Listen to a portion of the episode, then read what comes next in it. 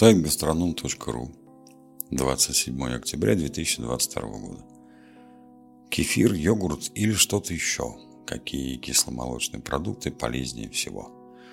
Жизнь современного человека невозможно представить без кисломолочных продуктов. Ну, почему? Помимо привычных для нас кефира, творога, йогуртов, на полках магазинах встречаются и менее знакомые имена. Тан, Айран, Мацун. Чем они отличаются друг от друга и все ли полезны? Большой семье кисломолочных продуктов выделяют две группы. Те, что производятся путем сквашивания молока бактериями. Это йогурт, ацидофилин, простокваша, творог, варенец, мацун или мацуни. И те, что получаются в результате смешанного молочно-кислого и спиртового брожения. Кумыс, кефир, айран, шубат, ряженка. Все кисломолочные продукты, а их в мире насчитывается более 400, очень полезны для здоровья. Причем, в отличие от цельного молока, они лучше усваиваются организмом. Чем богаты кисломолочные продукты? В первую очередь кальцием. Он необходим для костей, зубов, красоты волос и зоркого зрения. Бактерии, составляющие главную ценность кисломолочных продуктов, повышают иммунитет, улучшают работу пищеварительной системы, влияют на гормональный фон, а многочисленные витамины группы А, В, Д вместе с животным белком и аминокислотами в целом укрепляют здоровье. Мацони или мацун Кисломолочный напиток, который готовится из кипяченого молока коров, овец, коз, буйволов, прибыл к нам из Закавказья. Это традиционный продукт армянской и грузинской национальных кухонь. Основная микрофлора мацони – болгарская палочка о, и теплолюбивые молочно-кислые стрептококки. Эти микроорганизмы уничтожают вредные бактерии и предупреждают преждевременное старение организма. Мацони также популярны в Средиземноморье, на Ближнем Востоке и в Азии. Как используется в кулинарии? Мацони подают в качестве закуски с добавлением трав и чеснока, используют как заправку для салата и в виде десерта с медом или ягодами. Мацони хорошо для приготовления супов. На Кавказе им, как соусом, заливают горячие мясные, куриные и овощные блюда. Мацуни обязательно добавляется в тесто для хачапури. Тан и айран. Смешивая холодный мацони с минеральной водой, получают солоноватый тан – Напиток, утоляющий жажду и смягчающий вкус острых блюд. В него часто добавляют соль, специи и травы. Тан улучшает аппетит, понижает уровень холестерина. И есть мнение, что он предупреждает сердечно-сосудистые заболевания, а также развитие атеросклероза и диабета, выводит токсины из организма. В некоторых странах напитки на кисломолочной основе подаются к основным блюдам вместо воды. Тан и чху на Кавказе, айран в Балкарии и Турции, ласси в Индии. Считается, что они лучше утоляют жажду, а заодно и смягчают остроту пищи. Айран схож по вкусу и свойствам с таном, но в отличие от последнего, получается из сквашенного сырого молока. Он может быть как жидким, так и густым, негазированным и пресным. Родина напитка Кавказ, но его также очень любят страны Ближнего Востока. Айран часто включает диету для похудения. Он нормализует водно-солевой баланс организма и обмен веществ, а калорий в нем мало. Айран считается мягче тана, он менее агрессивен для желудка.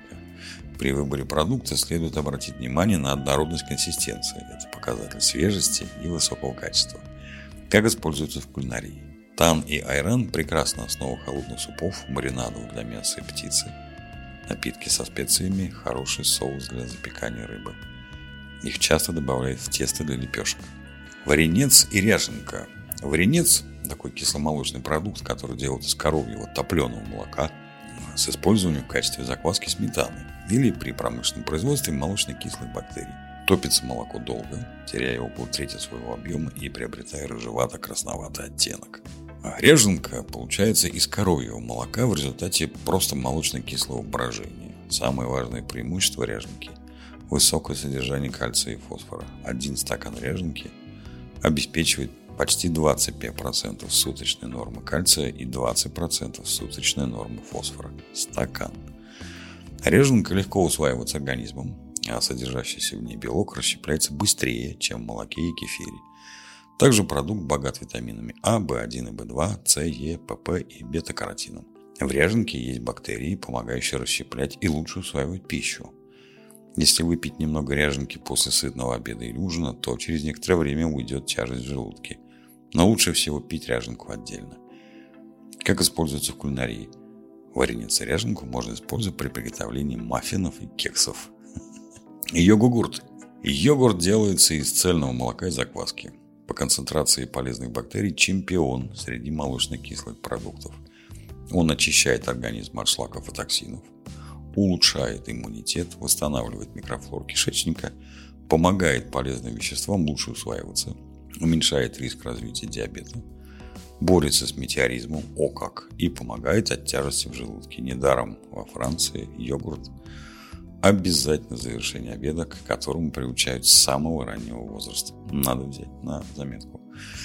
Как используется в кулинарии? Натуральный или греческий йогурт заменит сметану в салате из овощей, не только снижая уровень жира, но и придавая блюду нежный и чуть кисловатый вкус.